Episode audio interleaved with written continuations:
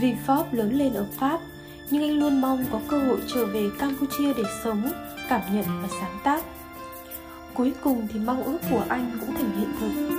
Vincent, anh bạn người Pháp của Vi Forbes, hiện đang sống ở Campuchia, vừa mới cưới vợ, một cô bạn gái Campuchia có tên Thida. Sau lễ cưới, họ quyết định đi nghỉ tuần trăng mật ở châu Âu. Thế là Vi Forbes có cả một thời gian dài ở Phnom Penh, trông nhà cho cặp vợ chồng bạn. Thế nhưng, ở Phnom Penh đã gần tháng mà Vi Phóc không sao hạ bút viết được một dòng. Những gì mất gặp trong đời sống hàng ngày chưa đủ để anh suy nghĩ thấu đáo về một vấn đề cụ thể. Vi Phóc vẫn mong sẽ viết được một thiên truyện tình ở Campuchia. Một hôm, có người phụ nữ hỏi Vi Phóc Anh định viết sách gì? Vi Phóc trả lời Sẽ là một thiên truyện tình Chuyện tình? Tình yêu với ai và về cái gì? Anh cho là tình yêu thực sự tồn tại ở đây hay sao? Đúng thế, tình yêu luôn sẵn có trong trái tim mỗi người Nơi nào có con người, ở đó có trái tim Nơi nào có trái tim, ở đó có tình yêu Tôi có thể đọc chuyện anh viết được không? Tôi vẫn chưa viết Tôi còn chưa biết quyết định sẽ viết về tình yêu gì Một thời gian sau, vì Ford đã dần quen hết các quán bar trong thành phố, đặc biệt là trái tim trong bóng tối, một quán bar nhỏ, dễ thương ở góc phố Pasteur.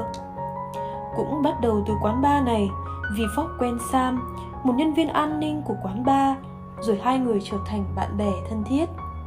Sam cũng mới chỉ làm việc được vài tháng ở đây, thực chất là làm thuê cho một tay anh chị người Đài Loan.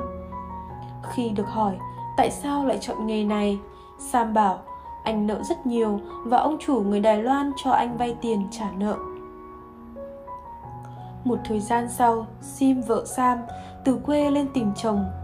Đã 3 tháng nay, Sam chưa gửi tiền và cũng chẳng gửi thông tin gì về nhà. Sim thấy lo lắng và tự mình lên Phnom Penh tìm Sam. Sam và Sim lớn lên dưới cùng một mái nhà.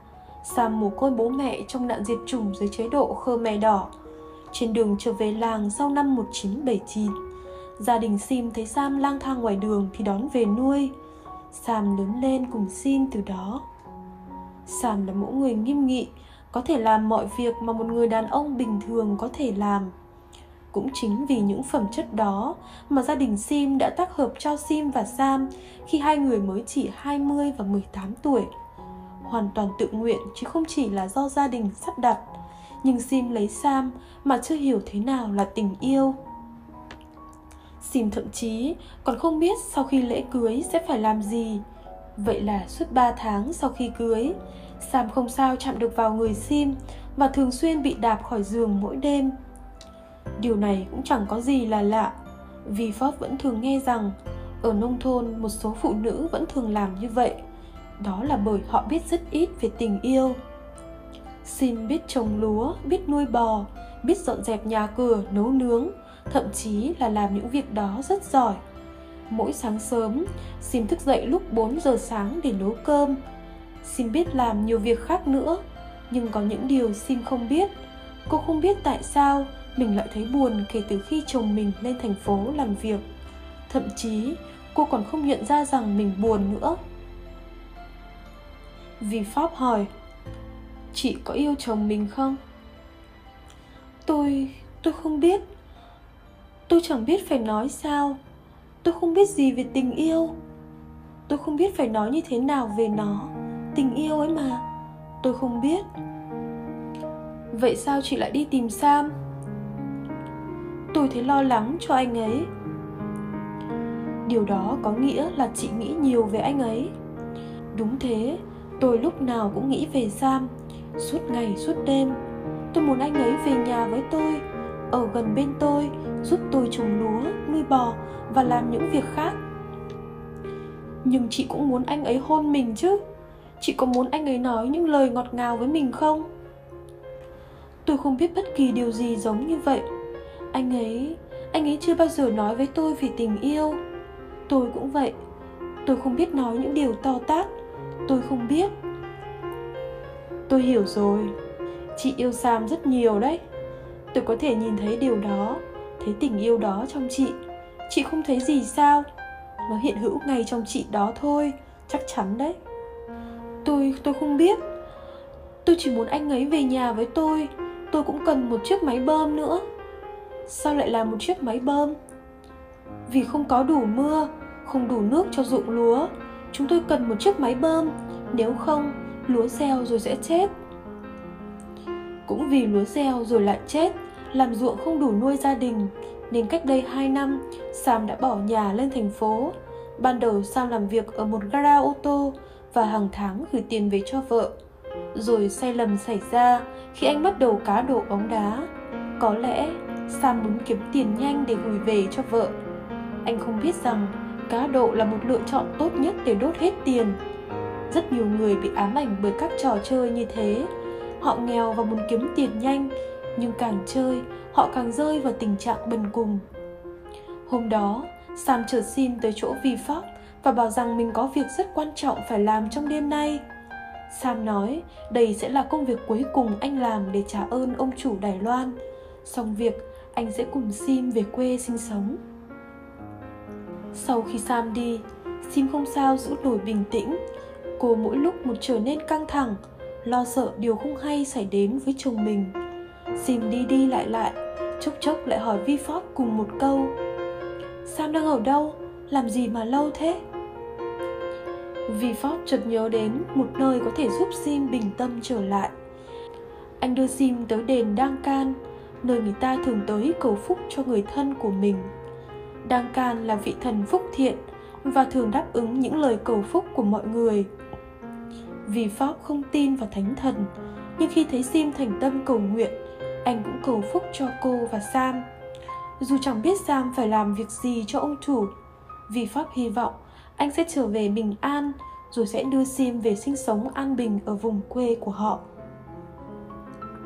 Cầu phúc xong, Vin Pháp đưa Sim ra chợ mua đồ về nấu ăn, hy vọng rằng nấu nướng sẽ giúp Sim bình tâm hơn. Trong khi nấu nướng, Vi Pháp cố gợi chuyện hỏi thật nhiều để làm phân tâm sim. Nhưng rồi những câu chuyện phiếm cũng không giúp vi pháp phân tâm sim lâu hơn được nữa. Sau bữa tối, sim lại bắt đầu lo lắng. Chồng cô vẫn chưa về.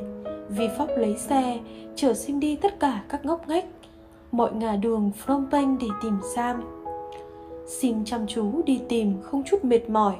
Trong ánh mắt của sim, vi pháp nhìn thấy nỗi âu lo hiện hiện. Sam đang ở đâu? Đó là câu hỏi VinFast không sao trả lời được. Khi VinFast đưa Sim trở về nhà thì đồng hồ cũng đã chỉ 2 giờ đêm. Sim đã mệt nhưng vẫn không muốn đi ngủ. Cô nằm ngay trước cửa phòng để đợi mở cửa cho chồng. Những gì Sim thể hiện đã khiến VinFast thực sự cảm động. Sim không biết nói ra những cảm xúc của mình. Nếu là VinFast, ít nhất anh đã có thể nói được đôi điều gì đó nhưng tình yêu thì cần gì lời nói. Thời gian cứ trôi, vì pháp cũng không tìm được lời nào để nói. Có thể nói gì để diễn tả những xúc cảm trong lòng người phụ nữ này đây? Thật khó, rất khó để đè nén cái cảm xúc đó của sim. Cứ thế vi pháp mải mê đi tìm câu chữ khả dĩ có thể diễn đạt thành lời những gì sim dành cho chồng mình. Cho đến khi có tiếng gõ cửa, sim choàng dậy. Trước mặt cô là Sam với nụ cười rạng rỡ. Sim ôm chặt chồng mình không ngừng lặp lại. Đừng, đừng để em một mình nữa nhé. Đừng để em một mình. Sam quyết định cùng Sim trở về quê ngay lập tức. Tìm lục trong phòng được cả thầy 200 đô la Vì Pháp đưa cả cho Sam. Ban đầu Sam từ chối Nhưng vì Pháp bảo Chỗ này chỉ đủ mua một chiếc máy bơm cứ coi đây là thù lao, tôi trả cho hai vợ chồng, vì cốt truyện tuyệt vời mà hai người đã đem lại cho tôi. Sim hỏi, anh viết chuyện gì vậy? Vì phóp trả lời, chuyện tình. Sim lại hỏi, chuyện tình? Anh có thể viết chuyện tình về tôi sao? Vì phóp đáp, đúng thế, tình yêu luôn sẵn có trong trái tim mỗi người.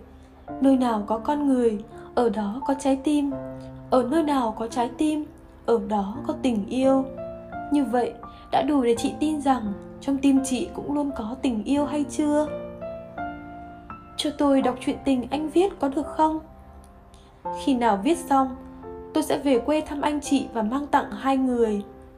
Đừng có quên đấy nhé, tôi mong được đọc tác phẩm của anh. Sim chân thành nói. Và họ đi về vùng quê làm lũ. Họ sẽ có một chiếc máy bơm, lúa sẽ tốt và đủ để Sam không phải đi làm ở nơi nào khác nữa. Họ tin là vậy.